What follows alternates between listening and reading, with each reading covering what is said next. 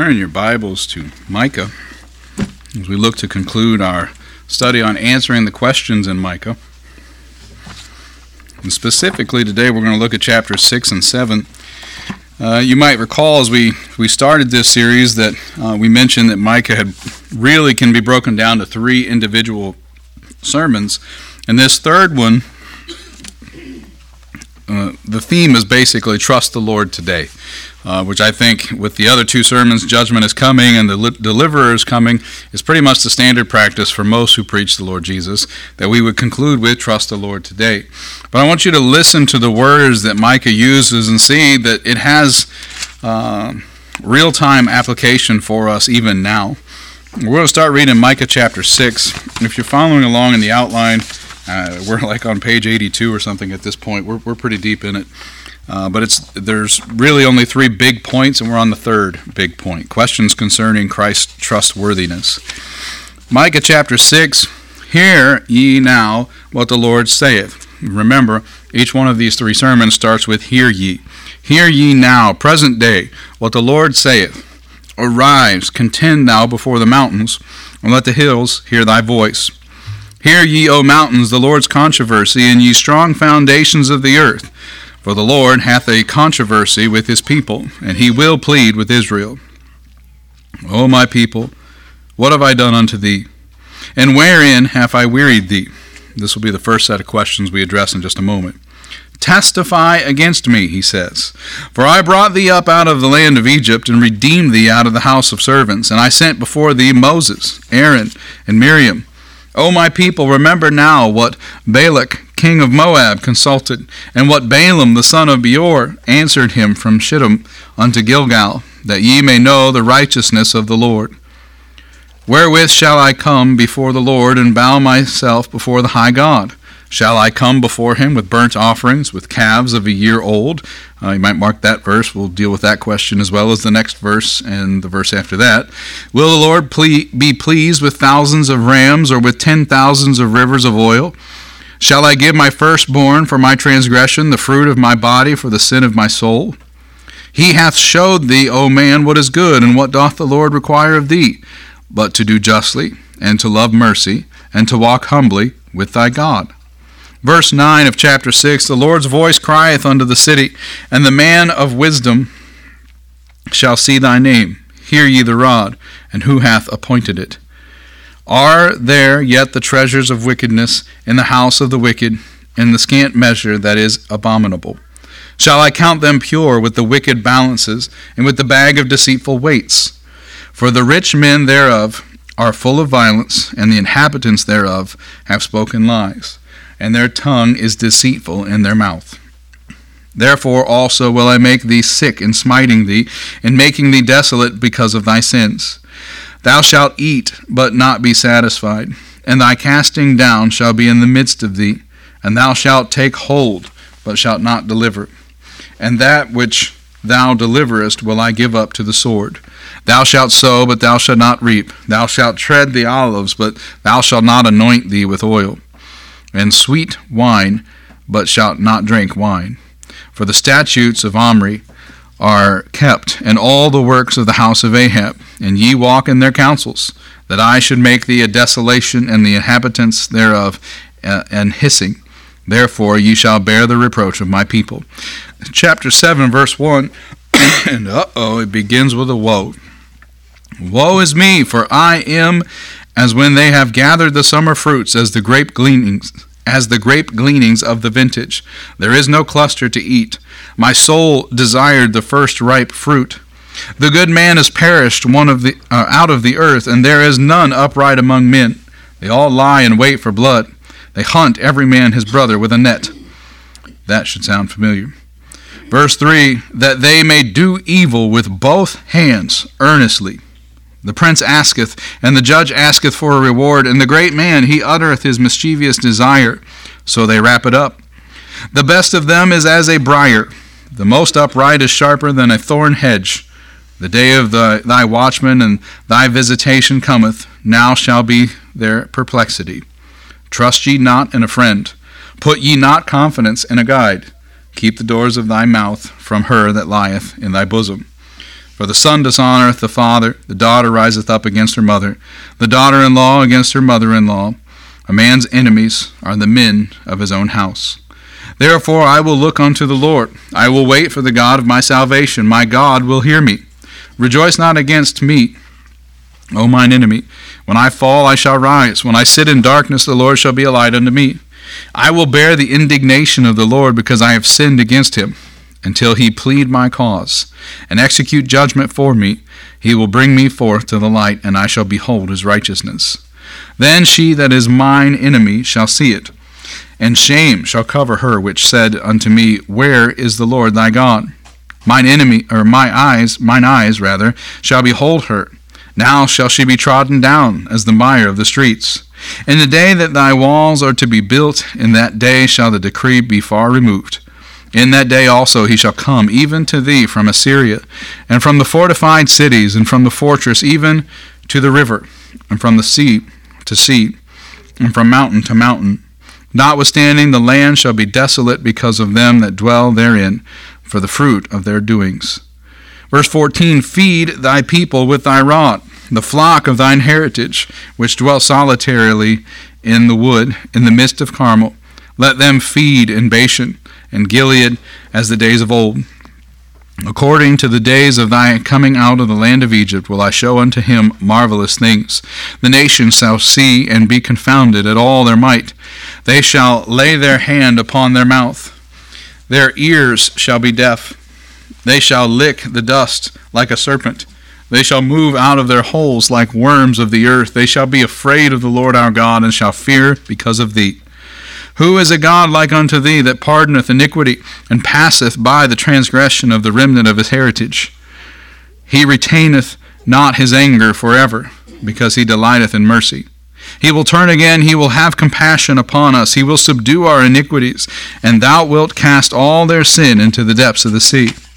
Thou wilt perform the truth to Jacob and the mercy to Abraham, which thou hast sworn unto our fathers from days of old. Let us have a word of prayer. Heavenly Father, Lord, as we seek to conclude our study through Micah, Lord, as we uh, again break the, this message down by the questions asked therein, we ask, Father, you give us clarity of mind and understanding of Scripture.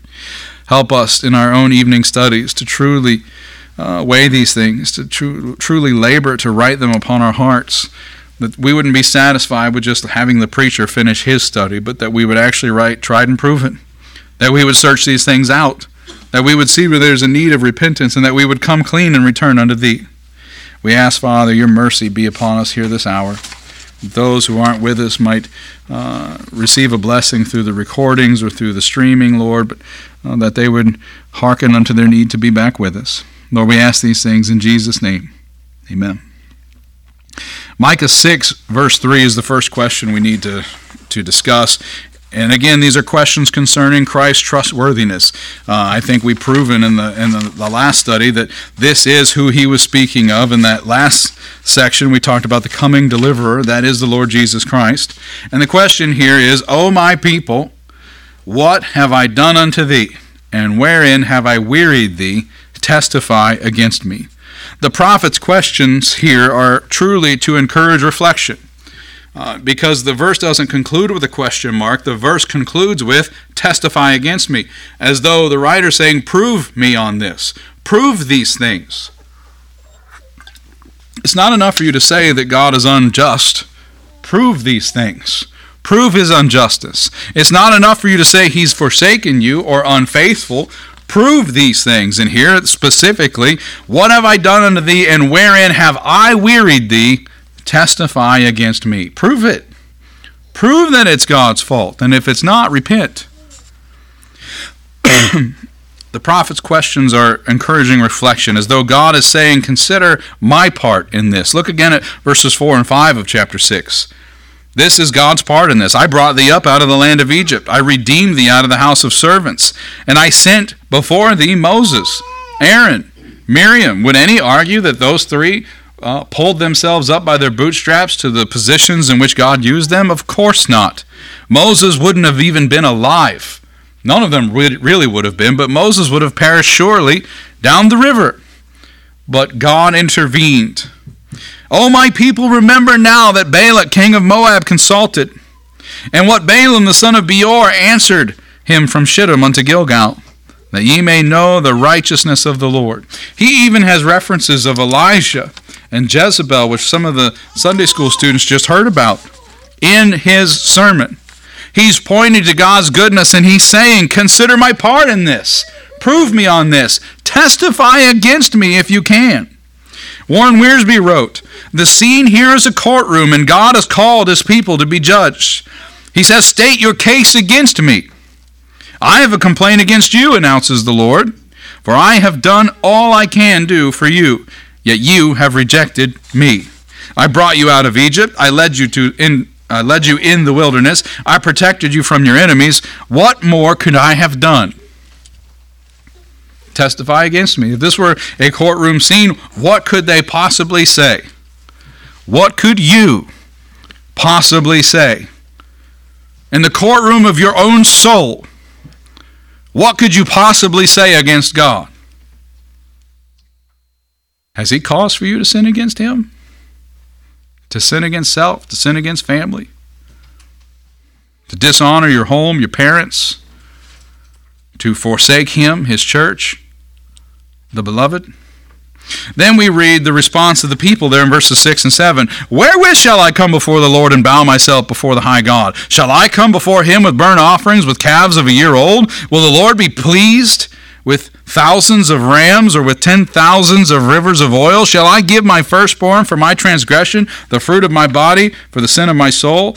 Uh, as a teacher, I can, I'm inclined to say certainly the traditions of the time, burnt offerings weren't unusual. But this is what man runs to every time.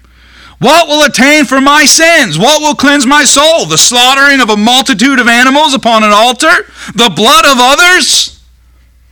And God, in a sense, says there's two on trial here me and you. One will spill their blood for your soul. This is what's at stake here in this trial. God says, Testify against me. But at the end of the day, one of us will bleed to wash that soul. It will either be you for all eternity, or it will be my son at the cross. We run right to it, though, don't we? Uh, it's much like the publican and the Pharisee. Thank you, Lord, for not making me as much of a sinner as that guy. We're always in a comparison game. We're trying to put somebody else on that altar and spread somebody else's blood to cover our sins. But what was the command? What was it that John the Baptist preached? Repent ye, for the kingdom of heaven is at hand. There's nothing mentioned there of a slaying except for a slaying of self. The prophet responds in verse 8 He hath showed thee, O man, what is good, and what doth the Lord require of thee, but to do justly, to love mercy, and to walk humbly with thy God. And of those three things, you can't do any of it lest ye repent. Did you know that? Try it, ye who have never repented. Try to do justly, love mercy, and walk humbly with God without repenting. You will utterly fail. You have tried that since birth you will utterly fail. But Jesus, but the atoning blood of the Lord Jesus Christ, that unblemished, perfect Lamb, you will never walk humbly with thy God. So let me ask you then have you found yourself able to trust in God's mercy in this way? Uh, I know this isn't a trust in God and invite Him in type statement. I'm asking, can you trust God? If not, then there's something between you and Him. Can you trust God? Can you trust in His mercy? We hear the preacher say, repent and believe, or believe and repent, but these things are not truly separated in time, for you cannot and will not repent if you do not believe you must and that He is able. You'll say, What is it to me? Wherein should I? Do you trust that for His own name's sake He was delivered? For you? For his own namesake, for the holiness of God himself, Jesus Christ went to the cross. God does not want extravagant gifts or sacrifices. He requires hearts. Let me give you three scriptural proofs of that. Psalm 51, verses 16 through 17. For thou desirest not sacrifice, else would I give it. Thou delightest not in burnt offering. The sacrifices of God are a broken spirit, a broken and contrite heart. O God, thou wilt not despise. Consider 1 Samuel chapter 15, verse 22. And Samuel said, Hath the Lord as great delight in burnt offerings and sacrifices as in obeying the voice of the Lord? Behold, to obey is better than sacrifice, and to hearken than the fat of rams. And lastly, Isaiah chapter 1, verses 10 through 20. Isaiah writes, Hear the word of the Lord, ye rulers of Sodom. Give ear unto the law of our God, ye people of Gomorrah. To what purpose is the multitude of your sacrifices unto me, saith the Lord? I am full of the burnt offerings of rams, and the fat of fed beasts, and I delight not in the blood of bullocks, or of lambs, or of he goats. When ye come to appear before me, who hath required this at your hand, to tread my courts? Bring no more vain oblations. Incense is an abomination unto me. The new moons and Sabbaths, the calling of assemblies, I cannot away with. It is iniquity, even the solemn meeting. Your new moons and your appointed feasts my soul hateth. They are a trouble unto me. I am weary to bear them. And when ye spread forth your hands, I will hide mine eyes from you. Yea, when ye make many prayers, I will not hear. Your hands are full of blood. Wash you this is what he desires wash you, make you clean. It's, it's almost like simplified English, is it not? Wash you, make you clean. Oh, if we'd but listen. Put away the evil of your doings from before mine eyes. Cease to do evil. Learn to do well. Seek judgment, relieve the oppressed, judge the fatherless, plead for the widow. Come now and let us reason together, saith the Lord. Though your sins be as scarlet, they shall be as white as snow. Though they be red like crimson, they shall be as wool, which is exceedingly white. If ye be willing and obedient, there it is again, ye shall eat the good of the land, but if ye refuse and rebel, ye shall be devoured with the sword of the mouth of the Lord that for the mouth of the Lord hath spoken it. These are the words of God. We have a thus saith the Lord here. He doesn't require these sacrifices. He doesn't require these rituals. And I don't want to belittle the Jewish feasts and religions because we're about to dive into one in our afternoon study a little bit deeper. But understand the purpose of all those things. I mean, he gave Moses a lot of stuff that we're going to get into in Exodus and Leviticus as we go through. He gave them a lot of stuff to remember some of which to have that perfect sacrifice would have taken them the better part of a year to make sure it was ready and prepared. By Jesus' day, they're exchanging there at the temple to have these sacrifices, if you recall, and to get the currency right and all these things. But what he gave them in the beginning was literally no excuse to stray. In a sense, it's like God said, I had you so busy focusing on me, and you still did not believe. I led you through waters as if though you were on dry land. I sweetened bitter water when you complained. You wanted quail? I stuffed you with quail. I led you through the wilderness. I literally took you by the hand with smoke and fire and led you everywhere I had for you to go. And still ye are not faithful unto me. I led you in and out of Persian oppression, Babylonian oppression. In recent times, there's still been oppression for the Jewish faith, is there not? And yet they deny the Messiah. And yet, Deacon Stephen's message was uh, quite literally a masterpiece of truth against the Jewish heritage.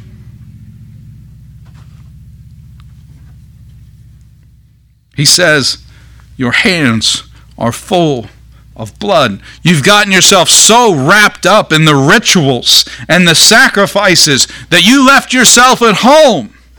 Wash you. Make you clean. If you're here today and you do not know the Lord Jesus Christ as your Savior, wash you. Don't wait for me to be the best pastor there's ever been. Won't happen. Don't wait for Steve and I to teach the perfect message. Wash you. Make you clean. Some will say, well, preacher, a man can't do that. I understand that. But to have the desire for that, to be striving toward that, it will lead to repentance. Wash you, make you clean. Put away the evil of your doings from before mine eyes. And he, and he follows it up because he's not saying put it in a closet for a more convenient time. He follows it up with cease to do evil. Learn to do well, seek judgment, relieve the oppressed, judge the fatherless, plead for the widow. And then we read, Come now. Come now. All the arguments that stir up in the Baptist mind of what was just read, and it's Scripture. And God says, Come now, let us reason together. It's as though He says, Come now, I got you all worked up. Come now. I know there's something there you don't want to agree with, but let us reason together. And this is the plea from this pulpit this very hour. Come now. You who are here that aren't members of this church cannot honestly tell me that you've never disagreed with what's been preached from the pulpit, lest you'd be a member. So come now. Let us reason together while it is still today. Because soon and very soon, those here who are born again will be no longer. Here soon, your Gentile hopes and desires will be met by the world, and you will never be challenged again. Seek the Lord while he may be found.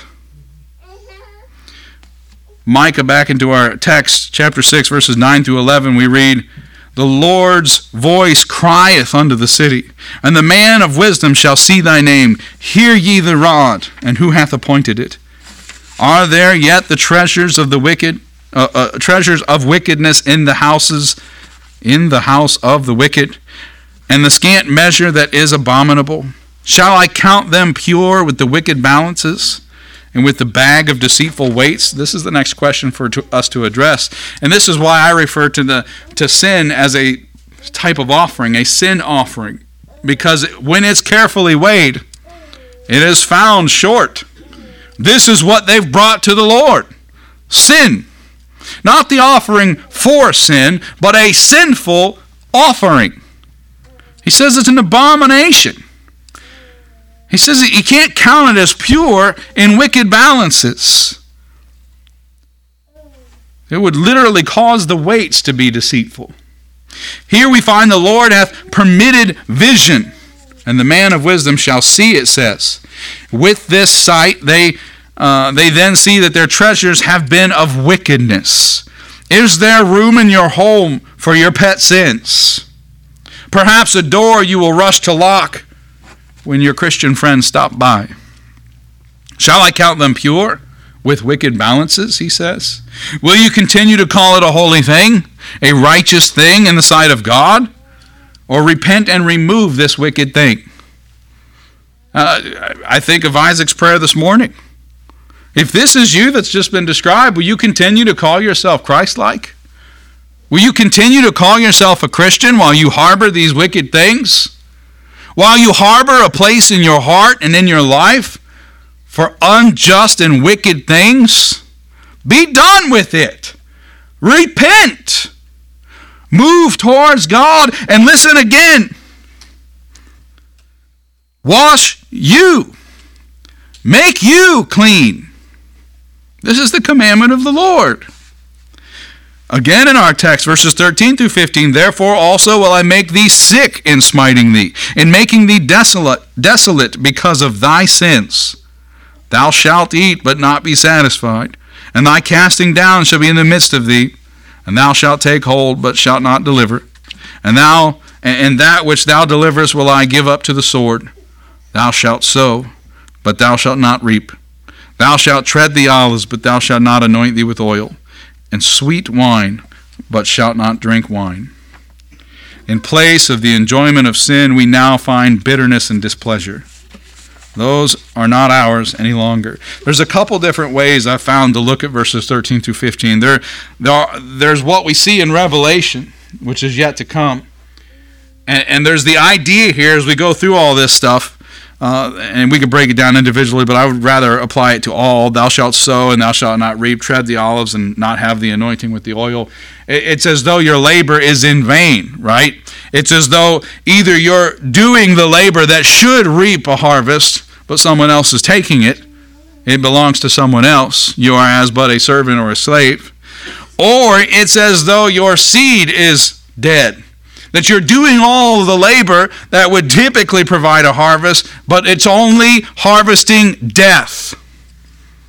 I think the lesson's clear no matter which way we try to interpret it. Life is only found in Christ Jesus. All that you try to do outside those doors, if Jesus isn't in it, you will not find life. You will do all these things, all that we have known to be a tradition of man, all of these things that we found to be currently prosperous practices in generating a, a, harvest, and you will come up empty. Then there's the application for the elect of God. That everything that you've previously done for a fleshly harvest that you've enjoyed sensually, uh, lasciviousness, if you will, will no longer have the same pleasures, will no longer provide the same experiences, because that's not your work any longer. You are but fishers of men, born again believer. Your mission, as we talked about in Sunday school, is no longer to go and buy and sell to please the flesh, but to buy that which is needful and see to the work of the Lord. What a, a wonder that these three verses could provide such a bounty. That these three verses literally fall upon the necks of everyone in this room, everyone watching everyone listening. Is there any wonder then that chapter 7 begins with, Woe is me? Woe is me, for I am as when they have gathered the summer fruits. As the grapelings of the vintage, there is no cluster to eat. My soul desired the first ripe fruit. Oh, elect, gone are the temporals of pleasure, or temporal pleasures of the flesh. Here now is the true joy of the Lord eternal treasure that never spoil, that never fall stale, the sure mercies of David that we just spoke of. Here now are the days of wisdom and discernment. Listen as the prophet counsels us still and leaves us with two final questions. Let's read again uh, Micah chapter 7, verses 5 through 10. and I, as many have heard me say, I intend to teach on discernment uh, starting with the, the next next Sunday, Brother Enrique will be here, but the following Sunday we're going to start a pretty lengthy uh, study on discernment, and I believe this is a great place for us to start. Micah says here in, in verse 5 of chapter 7 Trust ye not in a friend, put ye not confidence in a guide. There's probably enough struggle there for all of us. Uh, I think of every political discussion I've ever heard, and most of it comes from somebody trusting in somebody else. What about the Bible? This is the root of talebearing, the root of anger, the root of wrath, the root of jealousy, trusting in a friend, putting confidence in a guide. And then the next part keep the doors of thy mouth from her that lieth in thy bosom. You know, James writes a thing or two about the tongue that it's a flame. This tiny little organ acting as a rudder for the entire ship. Your tongue will bury you. There's been times in my life where my tongue has buried me. It says, Keep the doors of thy mouth from her that lieth in thy bosom. bosom. For the son dishonoreth the father, the daughter riseth up against her mother, the daughter in law against her mother in law. A man's enemies are the men of his own house. Why would he say that? Well, there's a lot of traditions of men that literally come from your own home. I was raised Catholic. I was raised with Easter and Catholic, uh, Christmas and Halloween and all those things. My parents delivered that unto me. I don't hold them accountable for it, but it was delivered unto me by those who I should have trusted or been able to trust the very most. But an understanding being the beginning of wisdom, God brought me out of that. And it takes God to bring us out of the things that have been delivered unto us by the most trustworthy of sources. Which is why we see next, therefore I will look unto the Lord. What's left? You cannot trust in a friend. You cannot put confidence in a guide. In a guide, you cannot trust your own tongue because of what lies in your own bosom. Therefore, I will look unto the Lord. I will wait for the God of my salvation. My God will hear me. Rejoice not against me, O mine enemy. When I fall, I shall arise. When I sit in darkness, the Lord shall be a light unto me.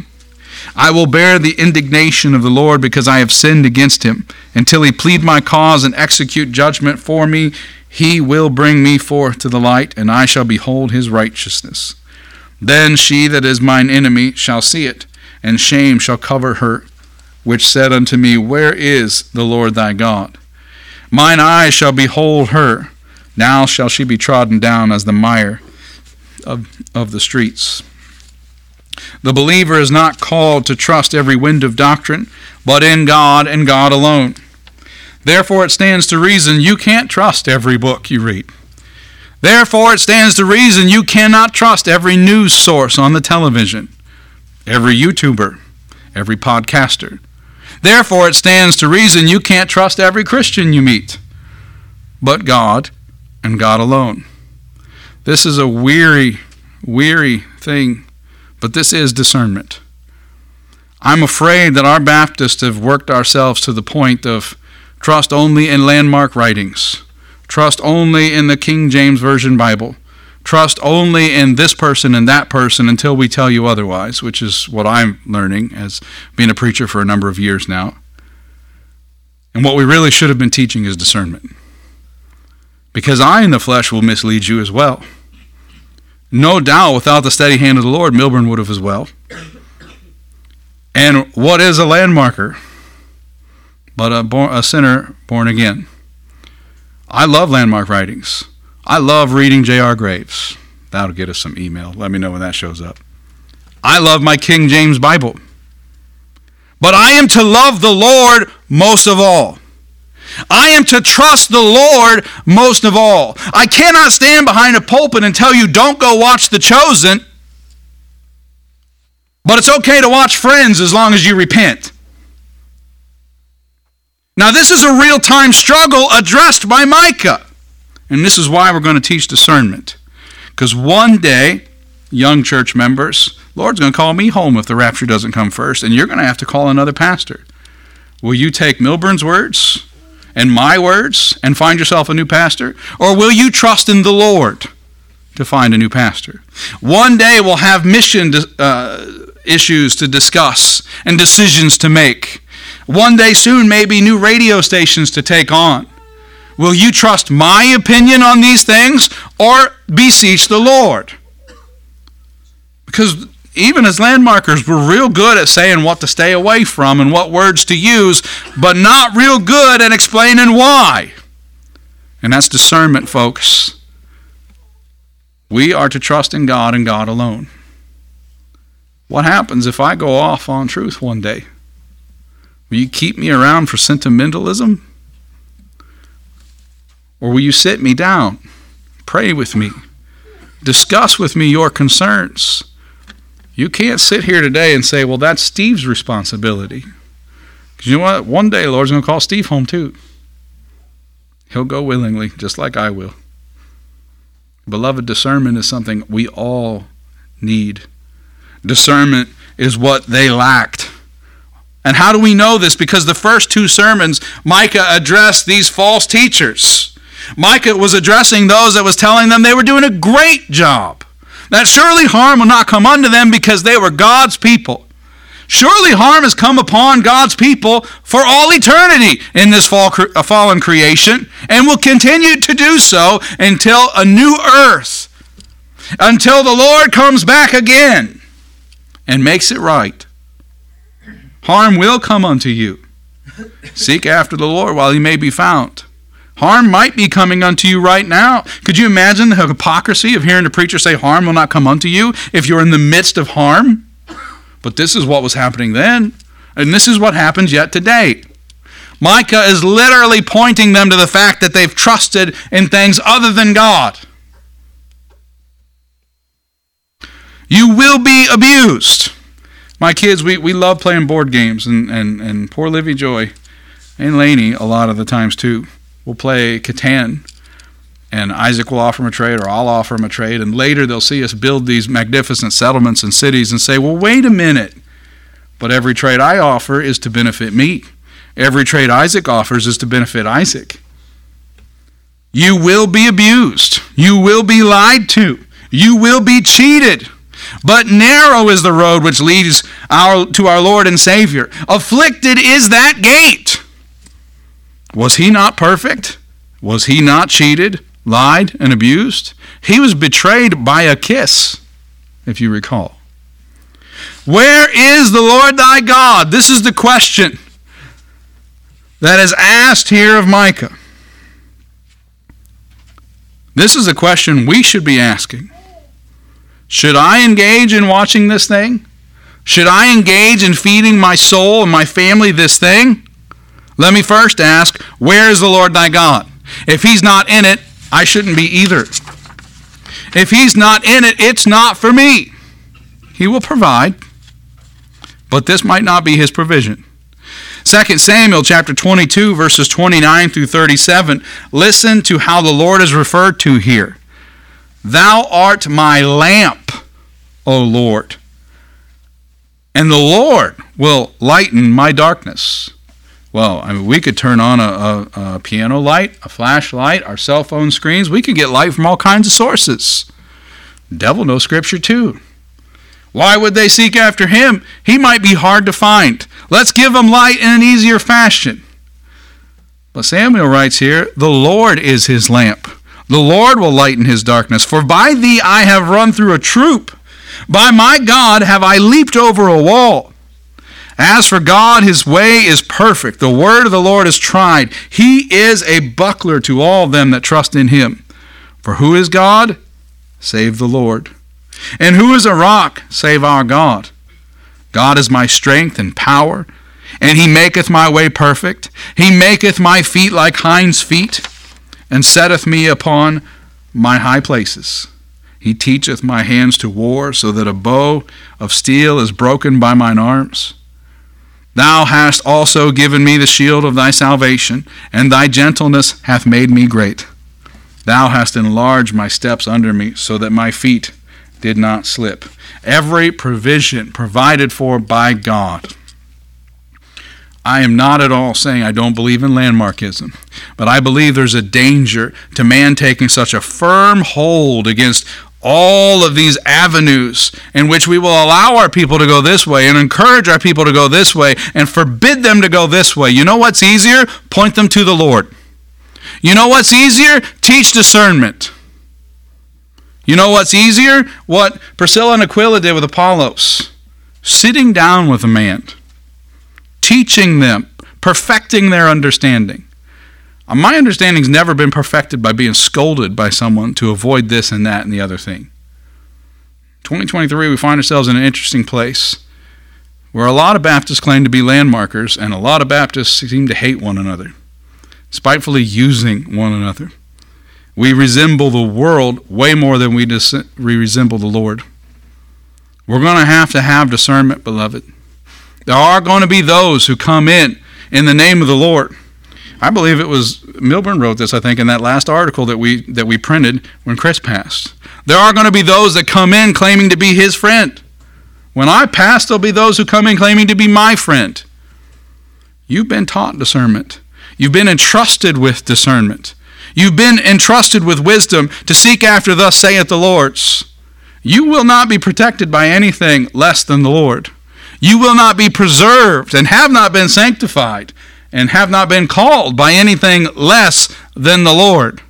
Why would we be expect uh, why would we expect to not be kept by that same Lord?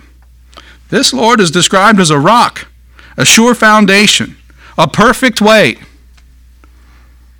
the final question Micah presents here points the hearer to once again make an assessment of God. He says in verses 16 through 19, The nations shall see and be confounded at all their might.